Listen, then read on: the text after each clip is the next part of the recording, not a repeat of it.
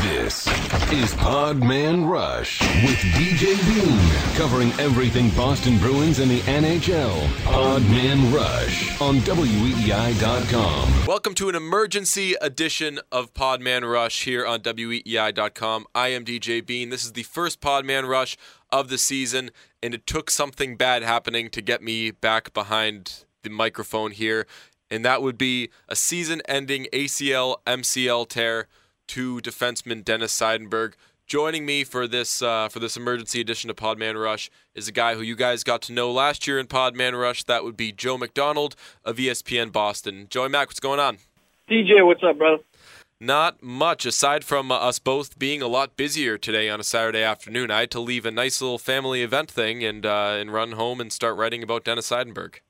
yeah, unfortunately, I had the same situation and supposed to have a Saturday off and uh, trying to get rid of this cold that I have, and and unfortunately a, a knee injury to Dennis Seidenberg uh, ruined our ruined our Saturday. But certainly for him, it ruined his season and ruined the Bruins. I mean, this is just a a bad uh, bad situation for the Bruins. I mean, you're talking about you know a defenseman who the reason why they gave you know a multi-year you know 13 million dollar deal to was because him and Zdeno Chara, I mean, they're just two of the best shutdown defensemen in the league.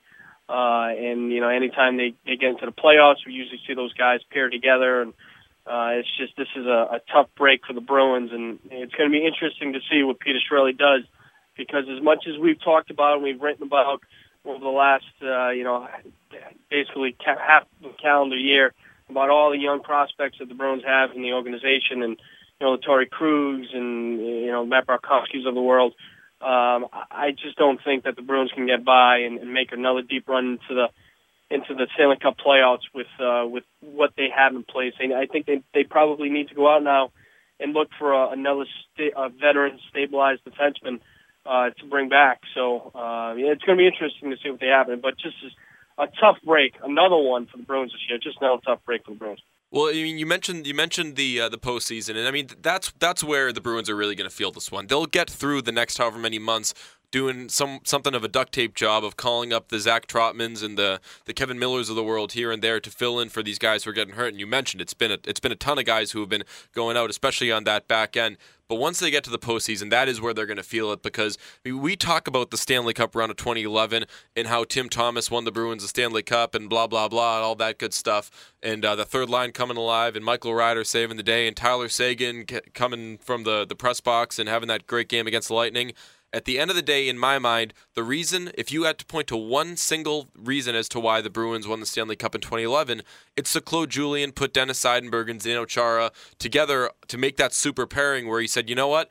Instead of spreading these two guys out on my uh, top four defensemen here, I'm going to put them together, and instead of making it tough for the opponent's top six, I'm going to make it nearly impossible for the opponent's top line. And that shutdown pairing, I mean, we've seen it over the years. Seidenberg was the best defenseman, or was the Bruins' best player, you could say. Maybe Rich Peverley, the next year when they got bounced in the first round. And last year, Dennis Seidenberg wasn't on the ice for a single goal against the the Penguins when they only gave up two goals that entire uh, that entire series against the Penguins. So, look, Dennis Seidenberg, right now, when you're missing him, you'll say, yeah, Matt Bartkowski's doing fine here, or whoever is filling in is doing fine there. But it's once they get to the postseason where you're really going to feel it, and where if the Bruins are going to make a super deep run like they have in two of the past three years, they're going to have to find a different way to do it. Yeah, and you can even you can even take a step back, DJ, and go back to 2010. This is when this is when the Bruins acquired Seidenberg uh, because they knew that, that that was what Claude Julien was looking for. He was looking for that dynamic uh, on the back end with a guy like Chara and if you added a guy like Seidenberg, who, you know, at that time, who knew, you know, what could have happened? And in 2010, late in the season, he goes down. He has that lacerated uh, forearm uh, injury that he was basically out uh, for the first round against the Sabres, and then he was out against uh, that second round against the Flyers. And uh, at that point, he had just started to to skate and get back. And it, it, for some reason, you know, the Bruins hadn't imploded the way that they did against the Flyers. Uh, Seidenberg would have been back for the uh, for the conference finals and who knows what what could have happened that year. Um, so that's just another indication of of how important uh, his presence is in the lineup, especially on the back end. And I said it, and I've written it, you know, for the last couple of years that if Zdeno Chara is not around, Uh, you know, I mean, Seidenberg kind of flies under the radar a little bit because right. of Chara and the minutes that he plays. But you take Chara, you know, out of this lineup, then Dennis Seidenberg, you know, is for all intents and purposes is the Daniel Chara uh, because he can play those types of minutes. And here's a guy. The thing I love about Sides too, and you know, we've covered him for uh, for a few years now, and, and he's such a good guy. He's a bright guy. Uh, the thing that I, I love about his game is that he hates to get knocked off his skates. You can tell. It's right. not like he gets beat. You know, he gets beat on the outside, or or he doesn't block the shot. No, when he gets knocked off his skates, that's what gets him going, and you don't see that very often. And as soon as he went down you know, Friday night, you know, you know, in that collision behind the net, and he grabs his right knee right away, you're like, that's not good. But he got up, you know, he skated off on his own. He walked down the tunnel on his own. And you're like, okay, well, maybe it wasn't that bad. And then for when Claude Julien said afterwards that he was not making the trip, right then you're like, okay, well, you know, maybe maybe this isn't uh, good. But but you're right, DJ. You know, losing losing his presence not so much in the regular season, but in the playoffs, because now teams teams know that you know when they get out there in the postseason and they have to face you know a, a defensive pairing of Chara and Seidenberg, then you know it just chalk that up to a loss every time they're on the ice uh, for that particular shift. But now teams are going to say, okay, there's a vulnerability there. The Bruins, you know, they, they lost a, a big cog to that, you know, on, on that defensive uh, side. So it's going to be interesting to see how the Bruins kind of react to this. And Peter Chiarelli, I mean, I think I think he does. I think he needs to go out and do something. I mean, is it something crazy as you know? I'm just you know you know maybe try to figure out a way to get Ference back. I mean, you know, maybe that's a maybe that's an option. Who knows? Uh, but they definitely need a veteran guy because you know, losing sides, I mean, that uh, that doesn't bode well for a, a, deep run in the postseason. Well, you mentioned Ference, and I mean, I, I don't think just financially with all the guys they have, I think that they also that Chiarelli's always been a guy who's been responsible to both for both the the present and the future. Uh, I mean, th- that'd be interesting. I mean, I, I don't think either of us really could could see it happening, but since you mentioned him. Andrew Ference was also a big part of why the Bruins were even able to have that top pairing of Chara and Seidenberg in the postseason because they could trust that Ference and Boychuk could be dependable against teams' second lines. Not only do you not have Andrew Ference anymore to make that really good number two pairing, you no longer have Dennis Seidenberg. So as you look forward to the playoffs, and I know it's very Boston media of us to do, to in the middle of the regular season, not even halfway through the regular season, to be talking about the playoffs, but I look at these pairings and I say, look, a lot of guys are going to have to step up. Probably number one in my mind, as far as inheriting more minutes, uh, would be Johnny Boychuk. He's going to go from playing around 20, 21 minutes a game to probably something like 24, 25 minutes a game. But in addition to that, you see how well Dougie Hamilton has played this season when he's been healthy, and obviously he's injured right now. But once he comes back, I mean, for me, in my mind, if I'm the Bruins, I'm putting a lot of responsibility on Dougie Hamilton to become that guy who, once it comes to the postseason, ends up being on that top pairing with Zdeno Chara, and then maybe, depending on who else you bring in, you're looking at a Bartkowski Boychuk pairing, which we've seen a few times this season, uh, and it's been fine with the exception of that awful game against the Red Wings where everyone was bad. But I mean, in my mind, right now, that would have to be your top four going into the playoffs. Yeah, I, DJ, I couldn't agree more. I mean, Dougie Hamilton is a guy who I think right now maybe Claude Julien, even though he's not playing because he's you know he's out with that injury, but uh, you know, whether Claude Julien or Peter Chiarelli or Cam Neely or maybe even Z, you know Zdeno Chara has maybe grabbed him you know in, in the last 24 hours and basically have said, look, you know you got to get healthy as we know that you know there's a chance that he's probably going to be you know skating here uh, with the team probably in the next uh, week or two. Um, so you know hopefully he's back sooner than late sooner rather than later. Uh, obviously now the Seidenberg situation, but the one thing with with Hamilton is that we've seen in the past is that okay, you know, last season in the the, the lockout shortened year, he comes in and he did exactly what the Bruins thought he was going to do. I mean, he played a lot of hockey last year. Uh, you know, even before the the lockout ended and the Bruins season started, you know, and then you know he he experienced his growing pains like all at that time 19 year old kids in the NHL do. Uh, this year he came into camp and uh, I've been impressed with him. You know, pretty much all season. You know, he's solid on the blue line. Uh, he makes smart plays with the puck.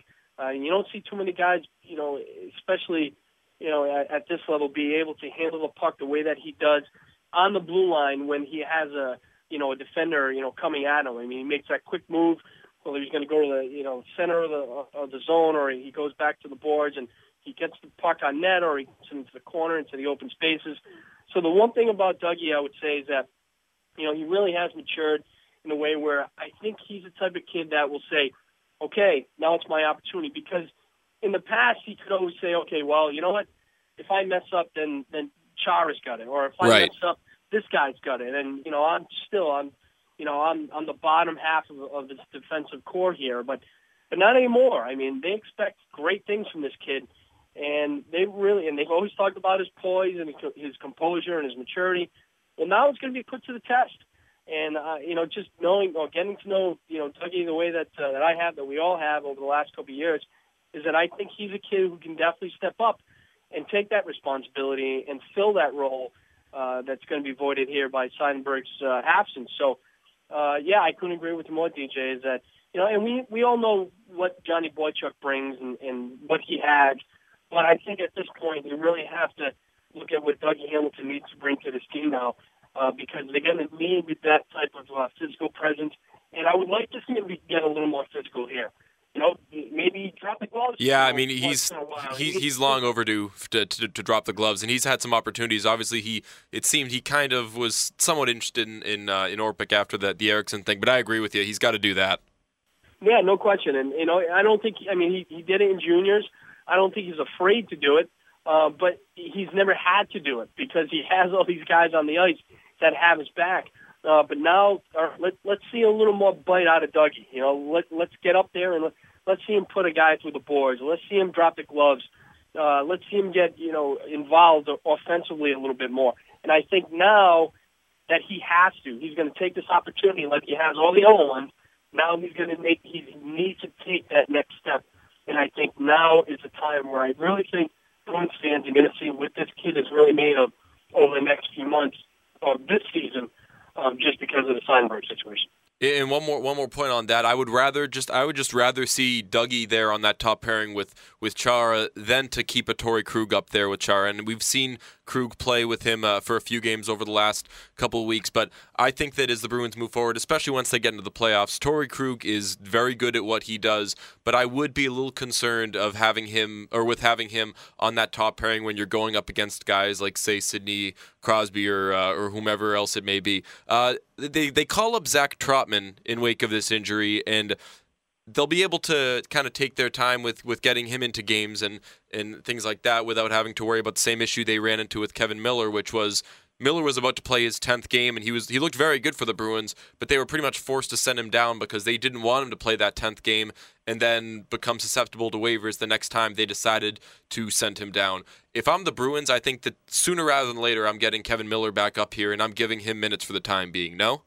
Yeah, I agree, DJ. I mean, I think this is a situation where because it really was an emergency situation right. where they needed somebody. You know, you, you called Trotman, you have him waiting in the wings for uh, tonight's game or Saturday's game against the Senators, and then you see where you go from there. And, and the one thing is, by the time you know Tuesday's game rolls around at the Garden, you know I, I would not be surprised if if you see Kevan Miller back because Claude Julien said it best, um, or I should say Peter Chiarelli said it best um, when he addressed that whole situation about you know, getting to that 10 game mark with, with Miller is that they've been impressed with his game.